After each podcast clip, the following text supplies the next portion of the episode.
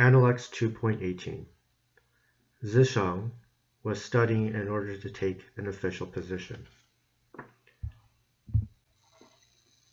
The master said, If you first learn as much as you can, then guard yourself against what is dubious and speak carefully about the rest. You will seldom speak in error. If you first observe as much as you can, and then guard yourself against that which is perilous, and then carefully put the rest into action. You will seldom have cause for regret. To speak with few errors and to act with few regrets is the substance of taking official position. What Confucius says here can be understood in two different directions not mutually incompat incompatible with each other. So the first one is, of course, Confucius is expecting his students to do what is right.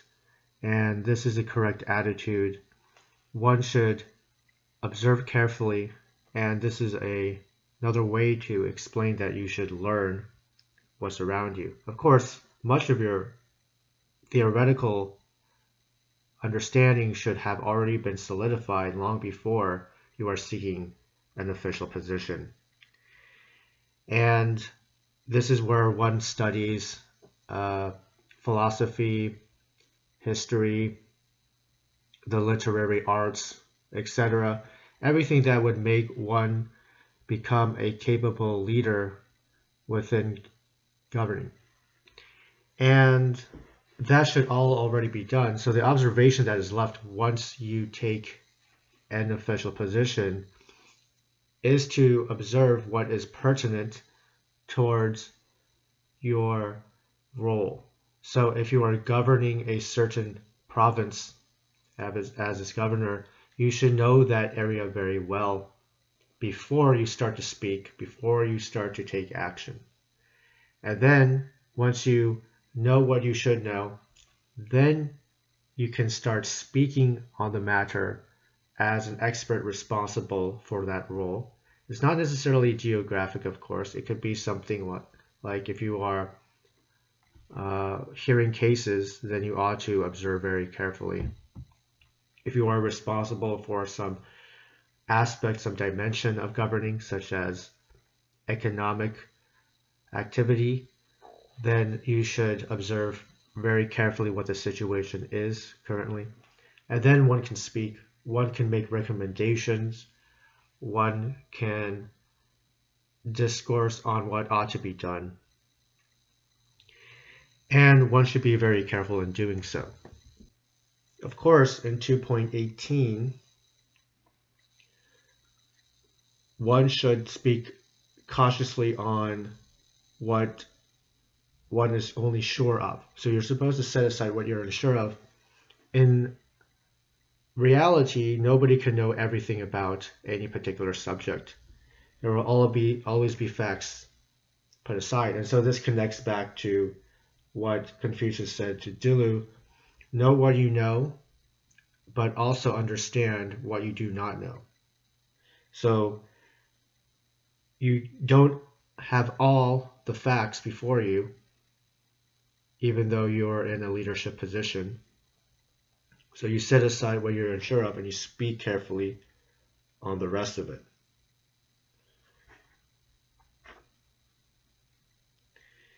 And then afterwards, you act cautiously on the rest. Don't be so bold. I have a story from history. King Sejong the Great of Joseon, it took him something along the lines of 12 years to formulate a tax policy. Nowadays, people are in a rush to get out a tax policy hastily put together within one year or even a handful of months. This is not acting cautiously. This is not observing carefully. This is not putting aside what one is unsure of and afterwards acting cautiously. This is all done very hastily, and so every time there's a new tax policy, there are plenty of pol- problems that fall from it. So, in order to be a good, good leader, one should observe carefully first, set aside what he does not know, speak cautiously. And in speaking cautiously, one needs to also understand the effect of their words on the general people. So recently, for the past year, the Fed has been raising interest rates and speaking very harshly, and it scares everybody. And so the economy overall gets worse, not in a way that helps combat inflation, but simply in a way that hurts the people who are working and need to work and need to retire. So it's simply causing more chaos without reaching a constructive goal because these people are not speaking cautiously and they're also not acting cautiously either, despite claims to do so. Because speaking cautiously also means not always talking, and acting cautiously means to make your decision at one point and not draw it out. So it might appear that raising interest rates every month and a half just by a little bit at a time looks cautious, but it is not necessarily cautious to act a little bit at a time. In this case, it would probably be better simply to rip the band-aid off all at once and to raise those rates 4% at a time rather than simply dragging it along and everybody becomes very afraid of what's to come, but is not sure what exactly will happen. And so there's a lot of turmoil, there's a lot of volatility, a lot of chaos because the future is now unreliable. If the future was clear and set and no manipulation was attempted here by the leaders of economic policy, then people could reliably set a map for their own futures and things would stabilize. But by dragging this on for a year, one simply cannot figure out what to do. And so there's perpetual chaos. And within that chaos, a lot of people will lose. A lot of people who are working, a lot of people at the quote unquote bottom of the economic ladder, of the economic pyramid, they'll lose out.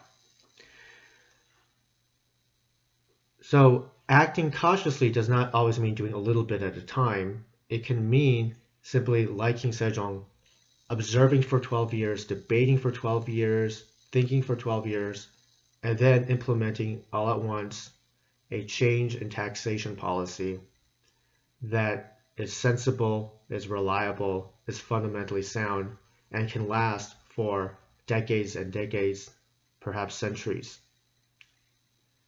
That is a proper way of handling governing affairs.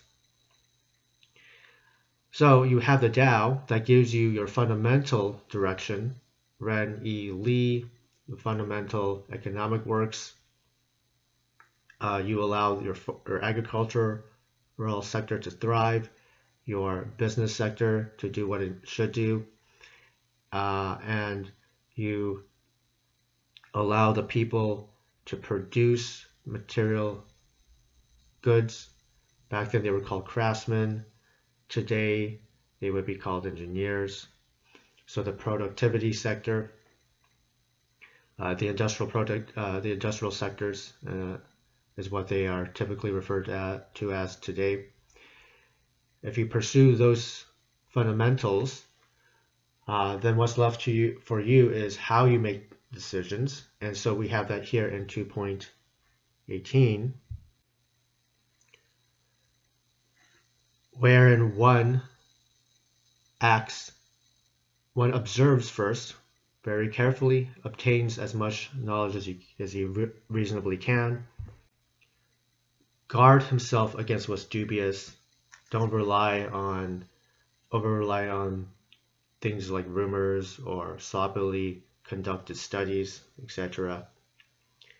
And then put into action. So that's the method of making good leadership actions.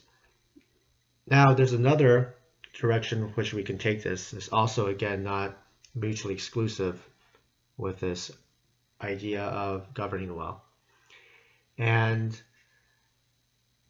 people in most governments throughout history, it wasn't all easy work when they got into these official positions.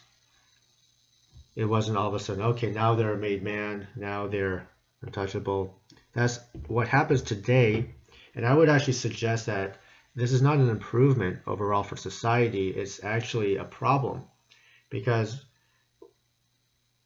if you are in these positions, and after that you're essentially untouchable, that means you're going to have a lot of sloppy leadership, a lot of sloppy decisions being made.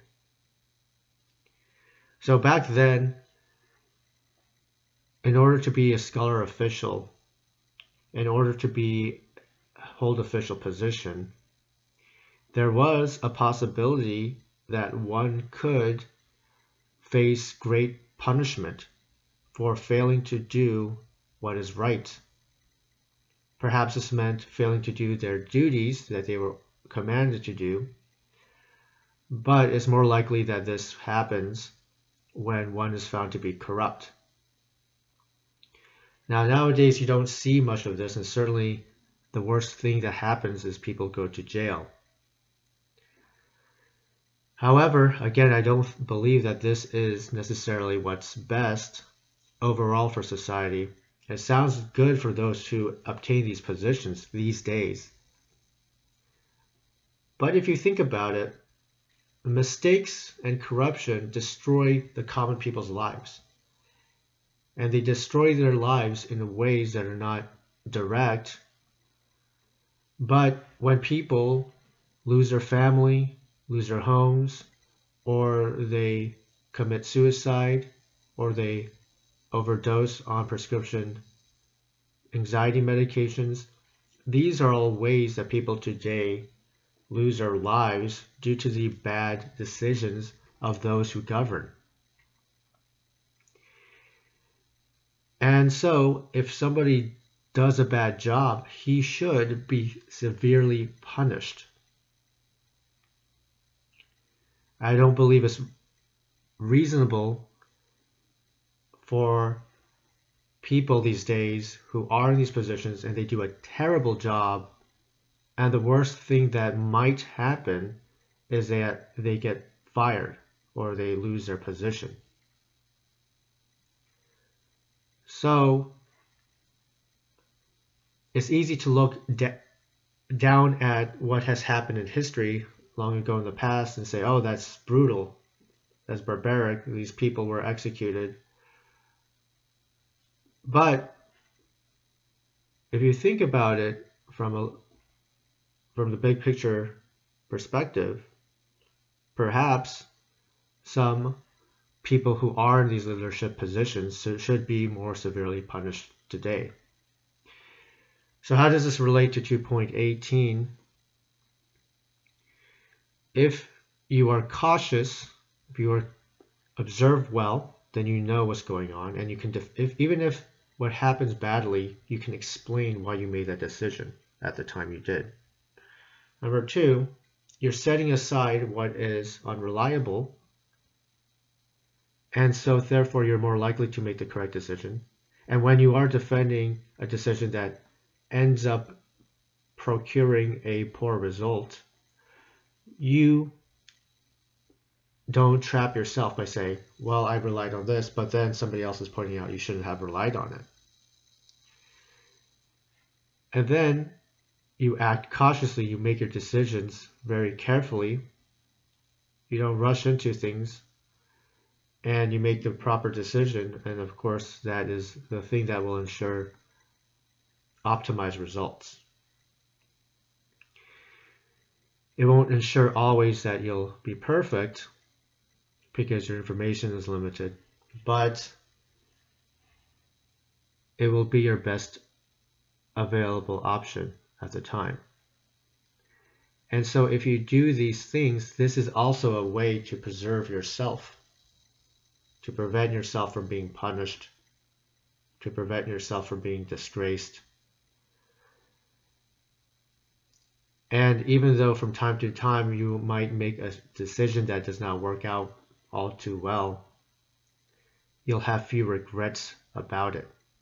And that's what happens when you're making decisions for your own life many decisions you will make will in fact be the best decision you can make.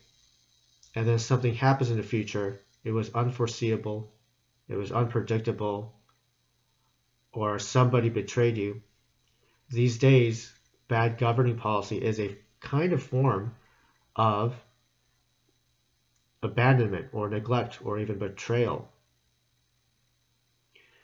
So if those sorts of things happen to you that's out of your control, that's something you could not reasonably predict, then even though things don't turn out well, you won't blame yourself, you won't have regrets. You will simply know that this is fate. And so there won't be that inner conflict within you. You can simply move on without despising yourself. So this is not only, of course, applicable to governing an official position, but it's also when you lead your own life, when you lead your own family, you can apply this. Learn as much as you can about the situation with, within reason. Then speak carefully and then act carefully. This is good advice not only for your leaders, or if you do become a leader, but also for yourselves.